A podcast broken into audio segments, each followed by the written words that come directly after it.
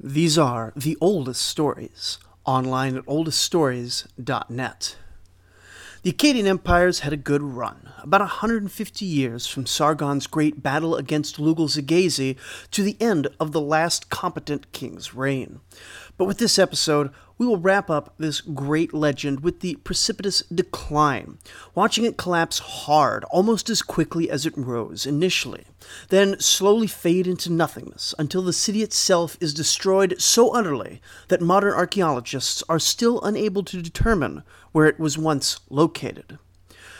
I should also note right up front that we're entering something of a dark age. Perhaps we've been spoiled, all things considered, with the tremendously unusual amount of written records we have for the Akkadian era and the ages immediately preceding it. And now we're reverting to what the rest of the world faces. A time when we can run through a hundred years with barely enough detail to fill a 30 minute episode. But let us look at the last fading light of the Akkadian Empire. It's the year 2217 BCE, approximately, and the empire is rock solid.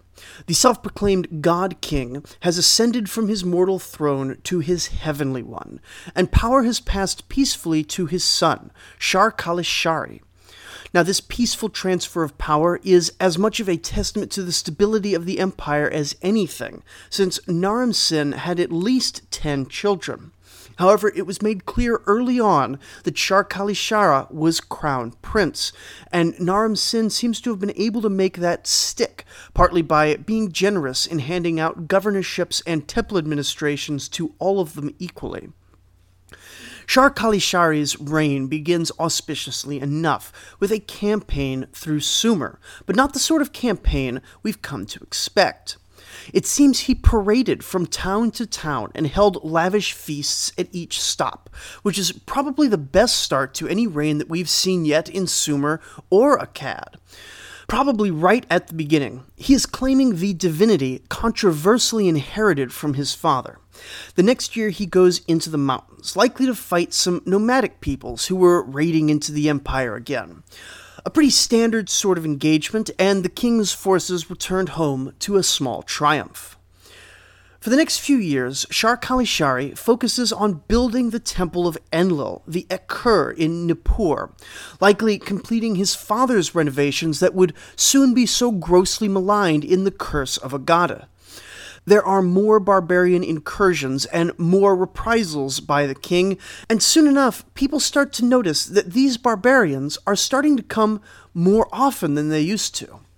Not in one big wave, mind you, and not in such numbers that the Akkadian army is having any trouble repulsing them at this point, but they have grown to be enough of a nuisance that the king finds it impossible to spare anything to go on campaigns of his own to expand the empire's borders. My own impression from the scant evidence that we have is that Shar Kalishari was a bit more content of a personality than his father was. He seems less driven to go out and conquer for its own sake, but he was still of the Sargonic dynasty, and had the opportunity arisen, he would have at least tried to take something. But as the Temple of Enlil is being completed, he takes credit for capturing the Gutian king. A fine military accomplishment, but this changes little strategically, since the Gutian nomads of the mountains are far from united. A man claiming to be king likely rules over nothing more than a handful of scattered tribes. The next few years sees the king on the opposite side of the empire pushing even into the desert to disperse the Amorite pressure on the towns of the Euphrates River. The Elamites start to feel this pressure as well and decide that the solution is a raid into Akkadian territory, while Shar Kalishari is engaged. But the king switches gears with practiced competence and brings the Elamites to battle and then to a rout. We have record of another year after that when the Gutians attack, but many year names are missing from his 24 year reign, likely more years in which attacks by barbarian peoples steadily increased in frequency and desperation. There may have also been a few abortive rebellions based in part on the increased tax burden that was squeezing from both ends. The tax being higher to pay for the military, and the people being less able to pay for it thanks to the slow climate change descending upon the region. And that was the real killer. It turns out that the doom of the Akkadian Empire and much of Mesopotamian civilization is due ultimately to climate change. No, it wasn't a product of the rampant growth in industrialization that caused the climate change this time, though scientists disagree about the exact cause here. In older works, scholars propose that some meteor or volcano was the cause, though that seems less likely nowadays as evidence of such a massive catastrophe is largely missing. Now they tend to just leave the cause as uncertain. Apparently, climate is a tremendously chaotic system, and sometimes you get decades long shifts for no particular reason. And 4,000 year old climate is an even more obscure system thanks to poor records. This particular climate anomaly goes by the catchy name of the 4.2 kiloyear BP aridification event. The people affected by it had no idea that there was something systemic going on, so they just called it drought or the anger of the gods. It's dated pretty much right on the year 2200, with after effects continuing to echo around the planet for the rest of the century. And it comes to affect far more than just Mesopotamia. The climate shift of 2200 causes the level in the Nile River to fall by half for decades, ending the Egyptian Old Kingdom, the one that built the Great Pyramids and had lasted for 500 years until then. Over in India, there is similar evidence of a drying out, and additionally, the effects of the drought in Central Asia drove countless nomads south, leading ultimately to the complete destruction of the Indus Valley civilization that had been the long distance trading partner of the Sumerians and Akkadians all that missing water appears to have gone to China, where the legend of Yu the Great occurred around this time. His story is that there came a time when the floods of the Yellow River became so uncontrollable that everything but the tallest mountains was submerged. Yu's father Gun was hired by the king to control the floods, and so a massive program of dike and dam construction was undertaken. But after nine years, there was another great flood that washed it all away. Yu, along with the mythical Minister of Agriculture, and don't you love that in the year 2400 BCE, the Chinese already have a mythical Minister of Agriculture? Anyway, along with the mythical Minister of Agriculture Hou Ji, uh, the two of them invented new flood control methods to complement direct river control, like digging diversionary irrigation ditches and dredging the riverbeds to disperse and control the flooding, rather than attempt to control it directly. He's so popular that after finally inventing the solution to flooding, that the mythic king Shun hands over the throne of China to Yu instead of his own son. And Yu goes on to become the, one of the great legendary figures of pre literate China. And actually, Legends of China up to the Qin Emperor would be a fun chapter for this show, but I have a long, long way to go until we're even out of Mesopotamia. And so, returning to Mesopotamia, we find that the climactic shift has had the direct impact of reducing the amount of rainfall over the Anatolian and Armenian mountains by maybe 50%, with a corresponding dramatic and persistent drop in the water levels of the Tigris and Euphrates River. In the north, the rain fed agriculture was starved of rain and harvests withered for a generation. In the south, it was even worse, since being completely reliant on irrigation canals in ditches, the area was reduced to desert. Worse yet, when an irrigation based agriculture system like the one in Sumer receives little to no water, the infrastructure of canals and ditches starts to collapse and silt up very quickly, making it less effective when they would occasionally get a bit of water, and the whole area has a tendency to salinate over time, poisoning the earth. All these problems were known about and managed to a certain degree in normal times, but even had the times remained normal, this was likely more infrastructure degradation than the Akkadian Empire at its height was ready to deal with. Perhaps Most surprisingly, many scholars attribute a portion of the hardship to the collapse of trade, particularly international trade. After all, with every regional culture facing the same environmental hardship, all of them had less to sell and less with which to buy. Additionally, lowered water levels would make the rivers, which were the main arteries of Mesopotamian trade, less navigable, damaging internal trade as well. In my own head, I usually think of Bronze Age trade as fairly low volume and mostly for the elites of society. But it turns out that quite a lot of the Akkadian economy was plugged in directly or indirectly to trade. And remember that the entire sophisticated metallurgy industry was based on imported goods, as there is zero copper in Mesopotamia itself, and many religious rituals have come to depend on imported things like cedar incense, luxury goods from exotic foreign countries.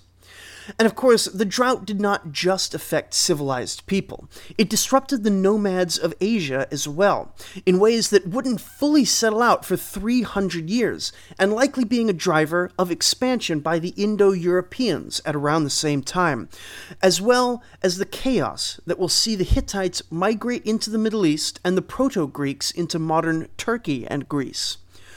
We're going to see wave after wave of Gutian and Amorite crash against the empire, and that likely includes many smaller tribal identities that simply get lumped in with the catch all label Gutian.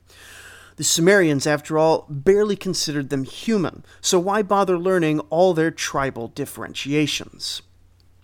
All this means that the latter half of Sharkalashari's reign is in full on crisis mode. He takes the throne in 2217 and will reign until 2193, witnessing the full buildup of the disastrous weather event. Seeing the extremity of the famine, he orders certain towns in marginal regions to be abandoned and their populations resettled closer to the rivers. But still, people go hungry in never before seen numbers with the barbarians starting to infiltrate the heartland of the empire, acting as roving bandit bands. Trade, movement, and long distance communication starts to get disrupted, and many fringe parts of the empire are left on their own, whether they're seeking that autonomy or not. With his death, it's unclear exactly how much of the Akkadian Empire remains in effective control. Some think that Shar Kalashari kept it more or less intact, at least nominally, with many fringe places beginning to covertly exercise independence, while there are certain extremists who believe that the empire has basically fallen at this point. But given the extent of his campaigns and his constant battling throughout the empire, I think it most likely that Sharkalishari was a good man in a bad situation and was able to more or less keep the empire together. But in 2193, BCE. After 24 years of barely holding it together, Shar Kalishari dies, possibly from an acute case of palace murder. And with this, it all falls apart. Cities begin defecting left and right, whole regions taking back their independence with zero opposition, except maybe from their neighbors and the barbarian hordes that now have no massive centralized army keeping them at bay as they pour in in greater numbers every year.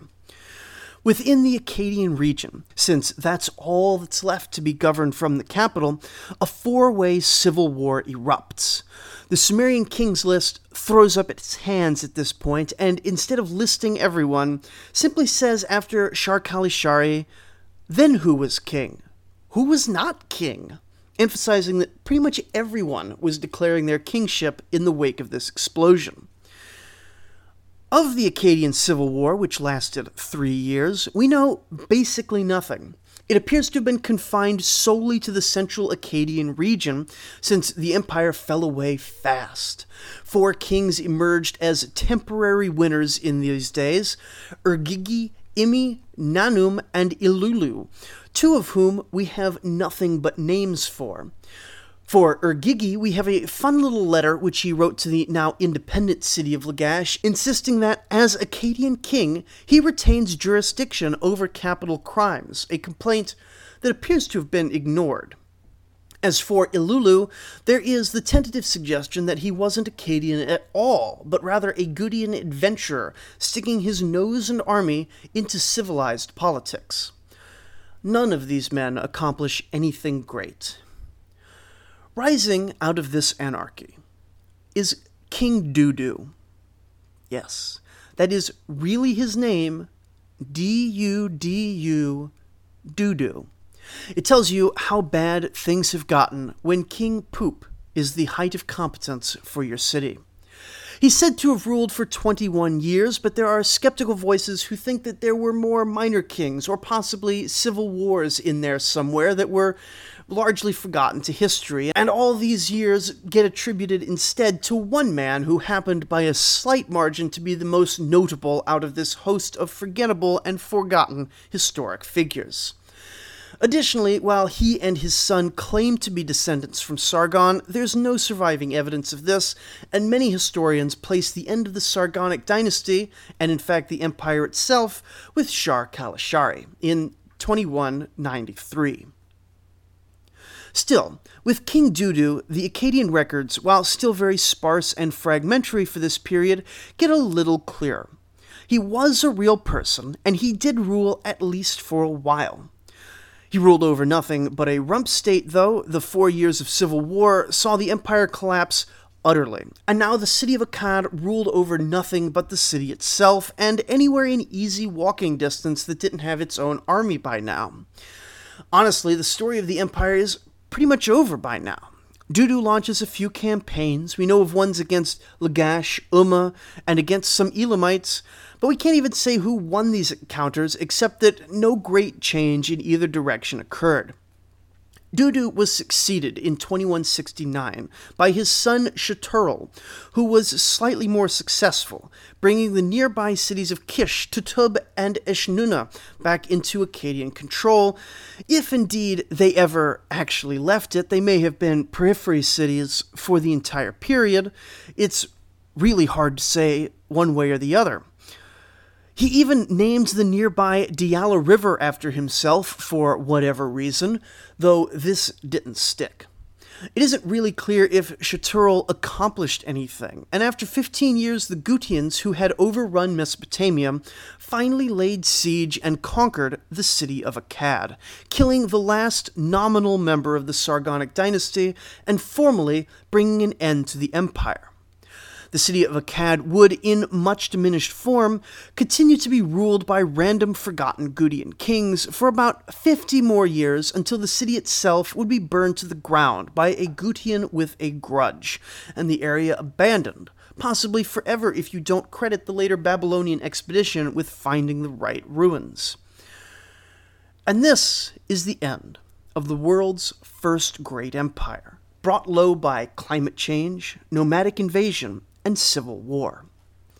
The Akkadian Empire wove the fabric of a singular Mesopotamian culture, and while it wouldn't be surpassed until the Neo Assyrian Empire in the Iron Age, many of the cultural practices that the Akkadians had borrowed from the Sumerians and improved upon would henceforth be common groundwork for the aspiring civilizations of the Near East, and for many ancients, for thousands of years, history would literally begin for them with Sargon. But of course, the end of the Akkadian Empire is hardly the end of history. We've transitioned here from the early Bronze Age to the Middle Bronze Age, but I have every intention of taking this show all the way to the Bronze Age collapse, a good thousand years in the future. We still have the Babylonians, Assyrians, Hittites, and Canaanites to go. And when we look at the wreckage of the empire more directly, we can see, knowing history as we do, that dim flickers are keeping civilization alive in Uruk, Ur, Lagash, and Larsa. Of course, we pick out those cities because we know who comes to be important later on, but right around 2150, they likely didn't look much different from the other cities that hadn't been completely abandoned. They were hungry, frightened, and constantly under siege by neighbors and barbarians. And when the Sumerians look out over their walls, they see a second flood inundating the entire world. Not a literal flood, of course, this was still a century of hard drought. No, they saw a flood of barbarians carpeting the land. We will have the Neo Sumerian Renaissance soon enough, but for now, the next hundred years is the age of the Gutians. At first, I wondered if I could do it. If I could condense an entire century of Gutian domination into a single episode, with maybe another episode devoted to their culture and stories. But it turns out that there isn't enough detail about the Gutians to compellingly fill half an episode. We're absolutely looking at a dark age when almost nothing was written down. What can we say about the Gutians for sure then? We know, first of all, that they were illiterate and remained that way even after coming into power in various cities. Their origins, material culture, and language are entirely obscure to us now, and pretty much everything we know of them comes in the form of other people writing about them, usually derogatorily. Prior to the current period, they literally only show up in inscriptions of the form King such and such defeated the Gutians, taking credit for the destruction of the entire people as if they were a single unified group. This is a distortion for propaganda purposes, likely one fairly well understood even by the people reading the propaganda. The Gutians at no point are a unified group not a kingdom or even a coalition of states. They are the nomads of the Zagros Mountains. Most of them share a common language, as well as a god named Guti among their pantheon, but even there, it is likely that there are plenty of speakers of other languages and followers of other gods among this barbarous amalgam. For sure, though, in this era of happy syncretism, Gutians appear to have disrespected the civilized gods, and the civilized people had no use in turn for the Gutian gods. They lived as pastoral herders. They owned sheep and goats, maybe sometimes cattle. They built no permanent constructions and held no permanent territory. They worshipped a polytheistic pantheon of gods of whom we know nothing except the name of one, Guti, the god from whom the people were named by their neighbors. Nothing they produced has survived the test of time, and as such, zero recognizably Gutian artifacts or sites have ever been unearthed. Nothing exists of their language except for a handful of personal names, though it does not seem to be related to any other known language. Curiously, they may have had lighter skin and hair than their neighbors, though this is poorly attested and much debated. I might be being a little harsh on the Gutians here, but most of this description could stand in for the barbarians on the other side of Mesopotamia, the Amorites, and indeed the vast majority of the world outside a few cradles of civilization, who were all just as illiterate and uncivilized. So, really, it's the Mesopotamians who were better rather than the Gutians being worse. Still, the people of the mountains had, since time immemorial, looked down at the wealth of their agricultural neighbors and coveted it. Some would likely be enticed to join this new civilization thing. After all, there was a substantial population of pastoralists in Sumer, fully integrated into the larger economy. And we know for certain that there was a degree of movement in the other direction. Most famously, when the pastoralist and later biblical patriarch Abram left the city of Ur sometime in the pre Akkadian period to become Abraham, founder of Judaism. So it seems that for pastoralists, at least, civilization was a choice, and it could either be accepted or rejected to greater or lesser extent simply by moving closer or further and participating more or less with the city.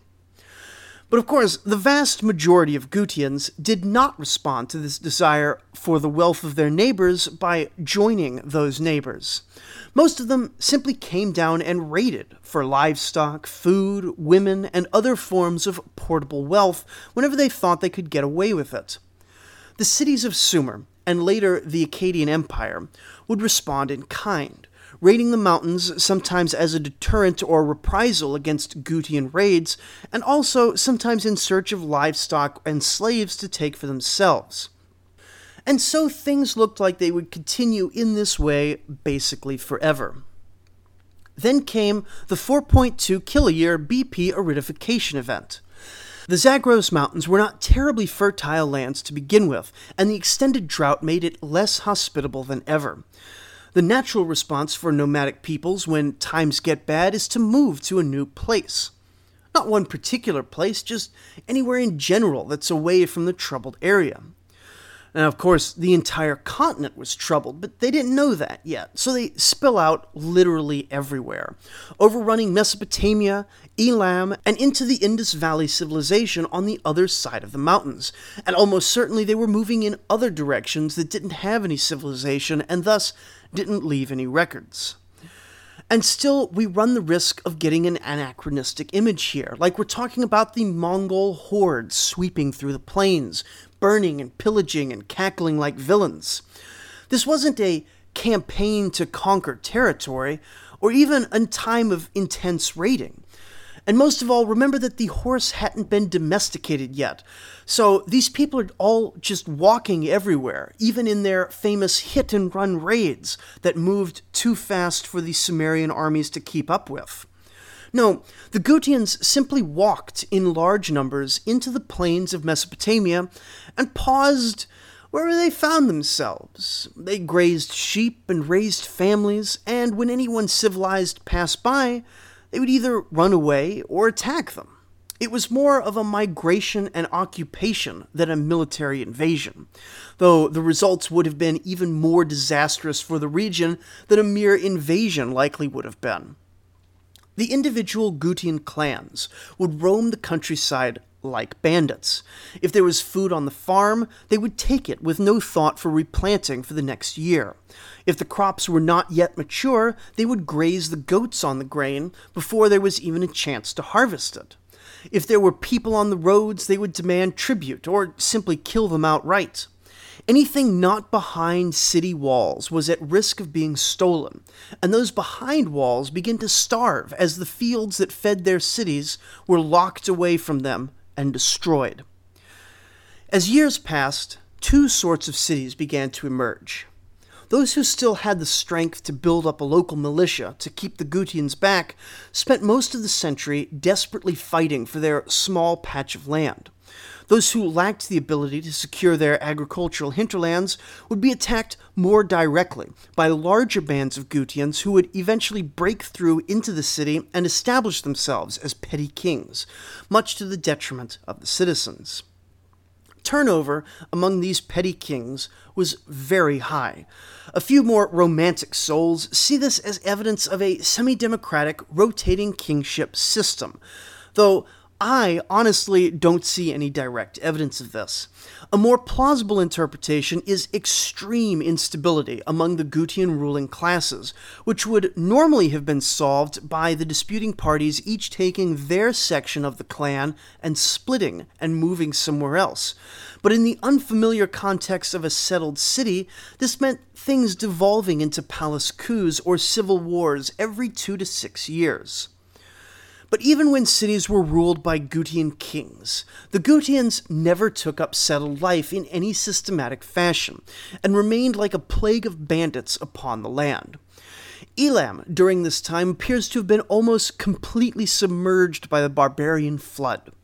In the north, things seem to have been at least a little bit better, since certain Syrian and Assyrian cities are able to keep their independence for much of this period. In the heartland of Sumer, however, we only have interesting things to say about three cities for this century. Akkad was taken by Gutians and ruled for maybe 50 years by some 20 or so kings before the much diminished city was destroyed by some interclan rivalry or civil war. There ends the story of Akkad. Uruk held on to its independence for some time after the empire collapses, and while it has a period of Gutian rule, they're somehow able to put themselves into semi independent vassalage by the middle of the next century, though this will be the subject of the next episode. Lagash, whom we saw before the rise of Akkad as the dominant power in Sumer, is never once directly conquered by the Gutians, a claim few other cities can plausibly make. They detach from the empire during the three year civil war and actually fare fairly well in this dark era. what trade still manages to flow does so increasingly through Lagashite ports. And though they may have been paying tribute or protection money to certain more prominent Gutian kings, they also seem to have had enough military potency to defend themselves, or even at times strike out and build small hegemonies among local cities. The rulers of this second dynasty of Lagash actually ruled from the nearby suburb of Girsu, but the region of Lagash as a whole managed to expand and contract over the century without losing control over their own heartland. Still, the age is poorly enough understood that the Second Dynasty can be summarized pretty quickly. A general of Akkad named Puzur Mama gains independence for the city in the chaos of the Civil War. He then either ruled for a very long time or had a series of successors that have been forgotten. Later, we have a figure named Ur Baba, who ruled over a prosperous Lagash, and up next is the most famous figure from the age, King Gudea. Gudea was not Ur Baba's actual son, but a particularly competent local noble who was married into the royal house. More than anything else, Gudea is remembered because he went on a massive statue building campaign, and today there are still 26 fairly realistic statues of the man in pretty good condition for the most part. But he's also interesting for being a light of detail, contrasting to the darkness on either side of his rule. His city traded extensively, and we get the first reference to the Indian region of Goa, possibly even sending a population of Sumerians all the way to South India to form a trading colony, though this may be later legend. He and his priests appear to have wrestled fairly deeply with the religious changes following the upheavals, and may have deified himself and may also have changed around the traditional order of precedence for the great gods, elevating the local patron deity Ninurta to give his protective spells over the city more power.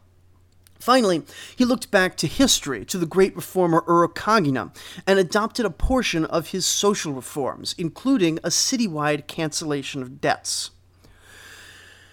Gudea was followed by Ur-Ningirsu, of whom we also have a good statue, but the fortunes of Lagash appear to have stagnated and likely declined a bit after this. We have tentatively a few more king names after Ur-Ningirsu, possibly Ugme and Urgar, though both are wholly obscure. And then they were followed either by unknown kings or by Namhani, who gets accused of collaboration with the Gutians, and thus, when he's defeated by Utu Hengal, it was considered a righteous move even by the citizens of Lagash. Or so the very scant evidence suggests. But we'll leave the tale of rising up from the ashes of the Gutians for another time. Join us next week as we recover some ground covered back in episode 10, back before I had a good idea of what direction the show was going to go in. We will review the familiar ground of Ur Nammu and King Shulgi while adding in a bit more detail to flesh the story out better. Thank you for listening.